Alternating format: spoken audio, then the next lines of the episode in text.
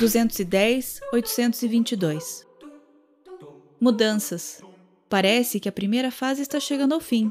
Aquela fase em que a gente quase chora ao ver que tudo está completamente fora do lugar e não faz a mínima ideia de por onde começar. Ainda há muito que arrumar e diversas decisões a fazer, mas a vida está se encaminhando rápido, mais rápido do que eu esperava. Estou feliz, cada vez mais feliz em como tudo se desenvolveu bem no último mês. Veja onde estamos, em outra casa, com tanta coisa para fazer, com tantas histórias para contar, com tanta bagagem nova que é até difícil de acreditar.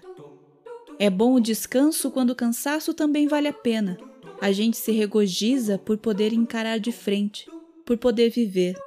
Estou inteira, cansada, mas inteira.